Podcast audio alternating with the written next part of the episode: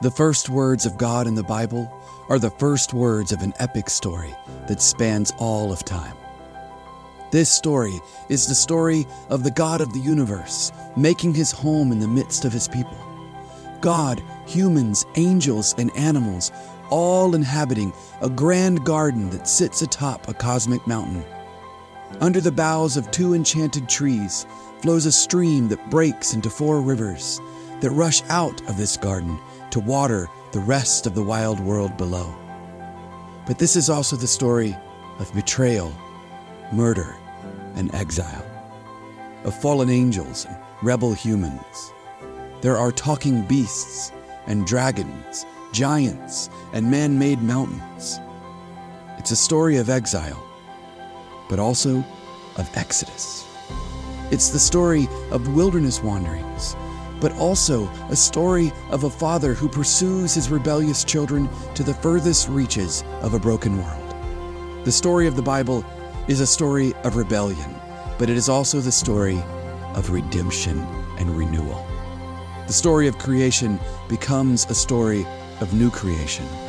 And this fantastic, wildly enchanted story is the true story of the whole world. This reflection on the fantastic nature of the story of God is timely in our journey. Our imaginations are about to be engulfed by the flames of a consuming fire, a God that expels darkness, splits seas, and stands tall like a flaming tornado of righteous terror to his enemies, and a pillar of covenant faithfulness to his people. God will go with them through the wilderness, no matter how long it takes. They are His people, He is their God, and He will dwell as a source of life and light in their midst. My name is Kenneth Padgett, and this is the Story of God podcast, presented by Wolfbane Books.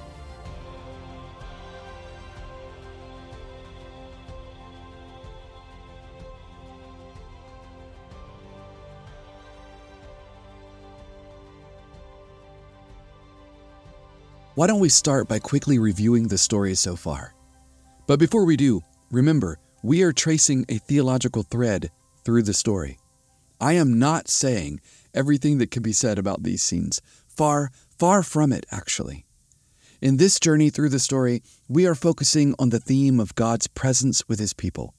And I have argued that this reality is the foundation that the whole story sits on. Now, I know this is a huge claim. You might say, what about redemption, or salvation, or God's Son sending love for the world? And I would say, Amen. Those realities are wondrously true and important to the story of the Bible. But even they wouldn't make sense if God didn't want to dwell with us forever. God sent His Son so that we could have everlasting life, that we could share in the age to come, which is an unending age in the presence of God. God ultimately saves us from an eternity without Him, which means He's saving us for a future with Him. What exactly is God redeeming, restoring, and renewing, if not His original vision for all creation? A creation where He dwells with us and we with him, always and forever, world without end. If God didn't first desire to dwell with us, then why send the saving Son, the one we call Emmanuel, God with us? We saw that God's goal in creation was to make a home for him and his people. It wasn't just Adam and Eve who walked in the midst of the mountaintop garden. But Genesis 3 tells us that God Himself walked amongst the flowers and the trees of Eden. A fun side note here the Hebrew word kol used in Genesis 3 8 is often translated as the sound Adam and Eve heard as God walked through the garden. While sound is a legitimate translation of kol, it can be translated as voice. I like to imagine that God who spoke the world into being, walks in his garden humming creation's tune, while enjoying the floral fragrance stirred up by a cool breeze. God designed Eden to be a place where heaven and earth interlocked, a place where his space and man's space overlap in sweet communion. This garden was designed to grow into a global garden city as Adam and Eve and all their descendants flourished under the blessings of God. But Adam and Eve rebelled against God and rejected his blessings. And with a broken heart, God sent them out of his lush land. They headed east and down the mountain of God, further and further from his life giving presence. Their descendants ultimately gather in the wilderness of Shinar, where they erect Bavel, the city of man, with its man made mountain that was to serve as a monument to the greatness of humanity. God does not let them continue in this arrogant endeavor. He confuses their language and scatters humanity across the wild world. But the story doesn't end there. The God of creation speaks again. He pours out loving and life giving promises to a wilderness wanderer named Abraham and tells him that through his family, God will bless all the scattered families of the earth, drawing them back into his presence once again. Genesis 1 through 11 moves lightning fast. We have no idea how much time has passed from Genesis 1 1 to Genesis 12 1. There are multiple, seemingly unrelated characters and scenes that are gone from the story as soon as they came Adam, Cain, Lamech, the sons of God, the Nephilim, Noah, Nimrod, Bavel. But at the call of Abraham, the narrative pacing drastically changes, and the focus is solely on Abraham and his family. This new pacing and focus speaks volumes about what God wants us to consider and meditate on. Every reader who has ever engaged the story of the Bible is a descendant of the families scattered at Bavel. In following Abraham's family story, we are watching God's plan for our redemption unfold. To say it another way, the reason we are following the story of Abraham's family at all is because we know that somehow it will lead to the reversal of Bavel and the rescue of the world. Keep this at the forefront of your mind when you are reading the Old Testament and the rest of the Bible.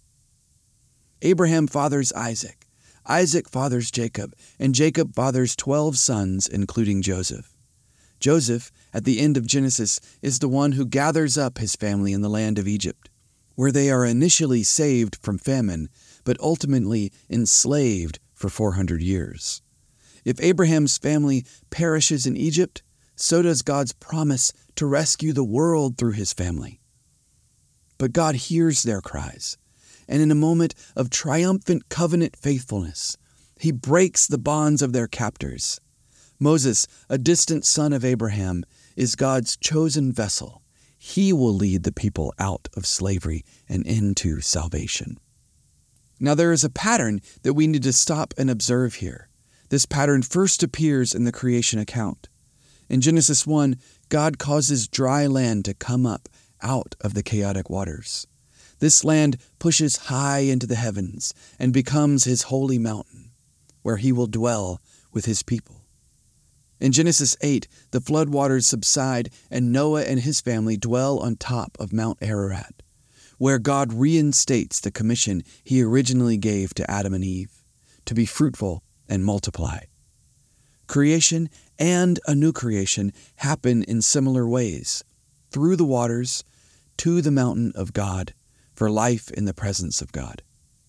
Now, when we read about Moses' birth in Exodus 2, we see him drawn out of the dangerous waters of the Nile, pass through the dry land of the wilderness, and in Exodus 3 come to Mount Horeb, what the text calls, quote, the mountain of God.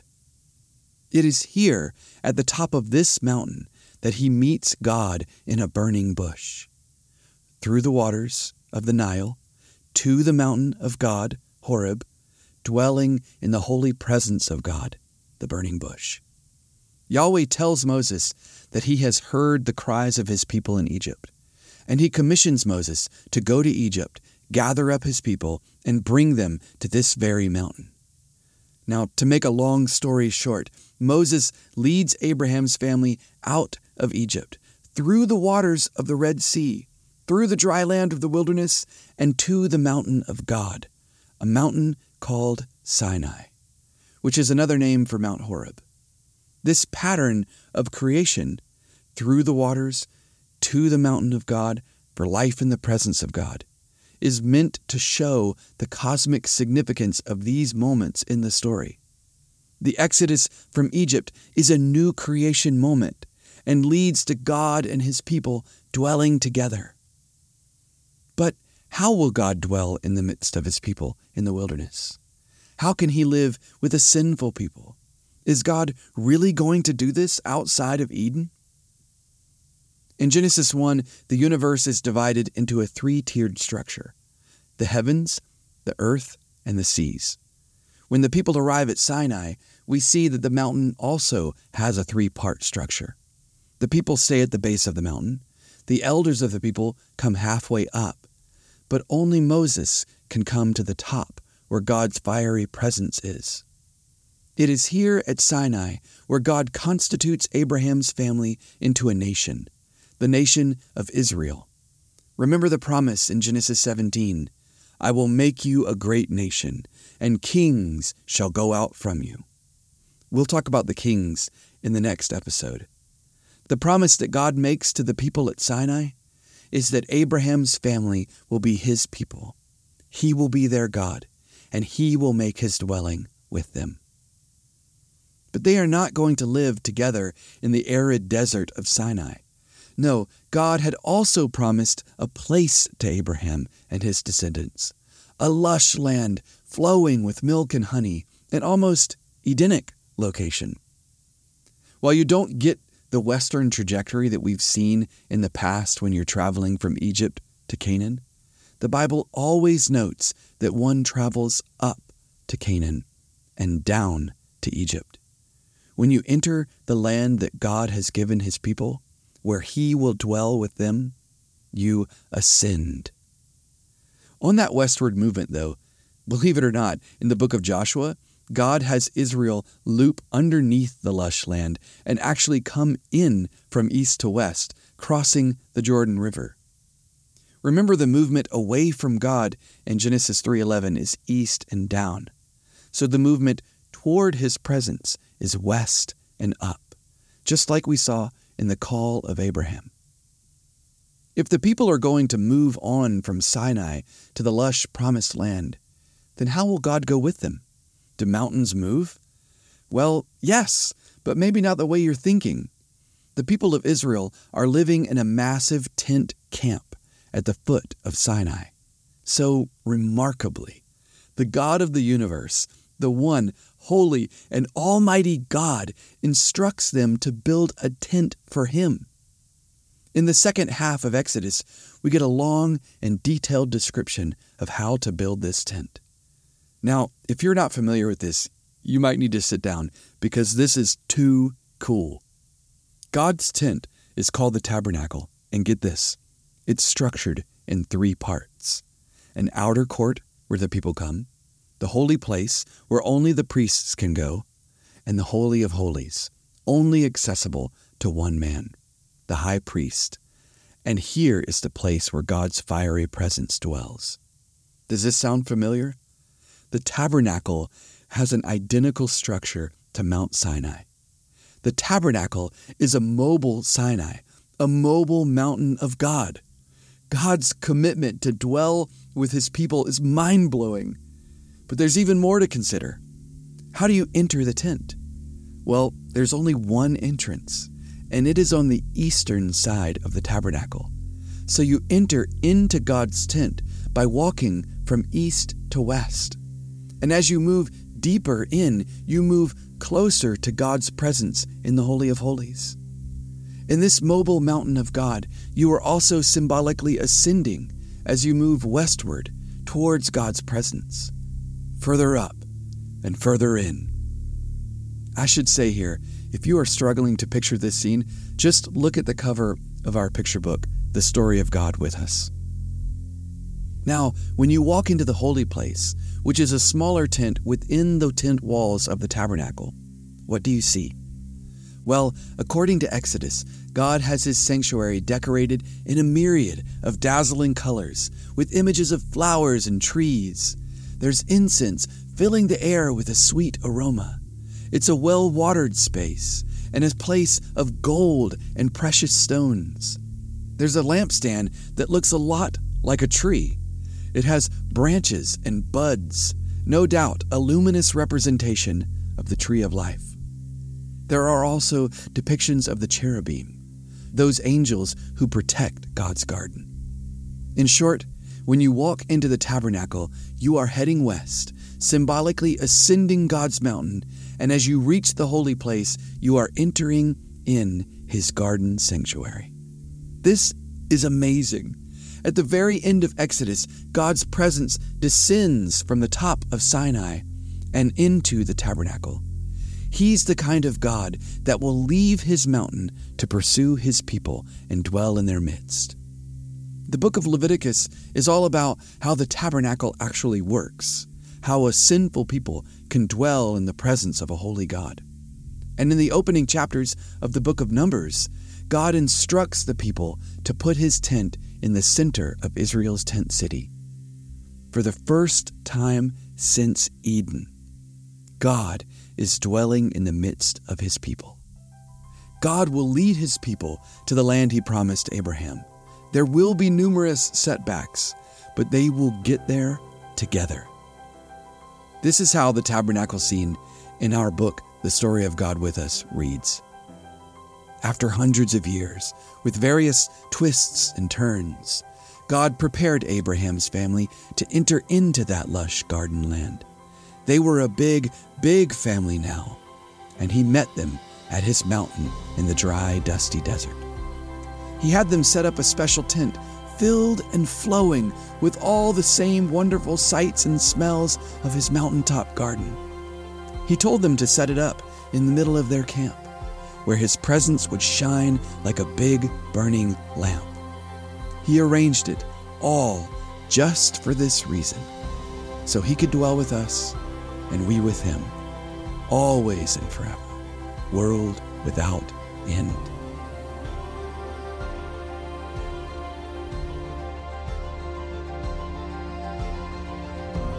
This episode of the Story of God podcast was presented by Wolfbane Books.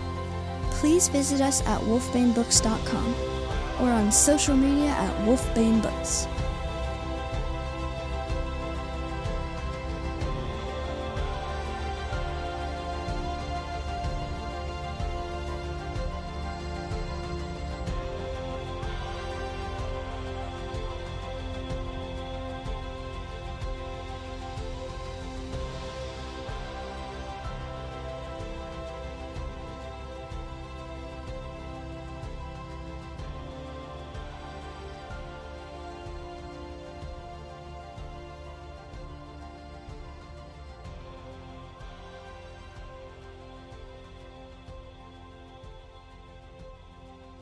Okay, every episode in the Story of God podcast could easily have a hundred footnotes, but that would be tedious and distracting. But I feel compelled to leave just one for this episode. My doctoral work is in Exodus, and I have read extensively on the Exodus and the tabernacle. And many scholars, both Jewish and Christian, ancient and modern, have helped shape my understanding. But one scholar has been particularly illuminating for me and that is my friend Michael Morales. Anyone familiar with his work will see plainly how much he has influenced how I think and talk about the content of this episode. So I want to say a hearty thank you to him and encourage those who want to go deeper to engage with his work. Perhaps start with his book, Who Shall Ascend the Mountain of the Lord, published by InterVarsity Press. Okay, that's it. I know this episode was a little nerdier than the previous ones, but hey, you can listen to it multiple times. Reach out on social media if you have any questions or go to our website and send an email. Now, Yahweh bless you, and Yahweh keep you, and may Yahweh make his face shine upon you. See you in the next episode.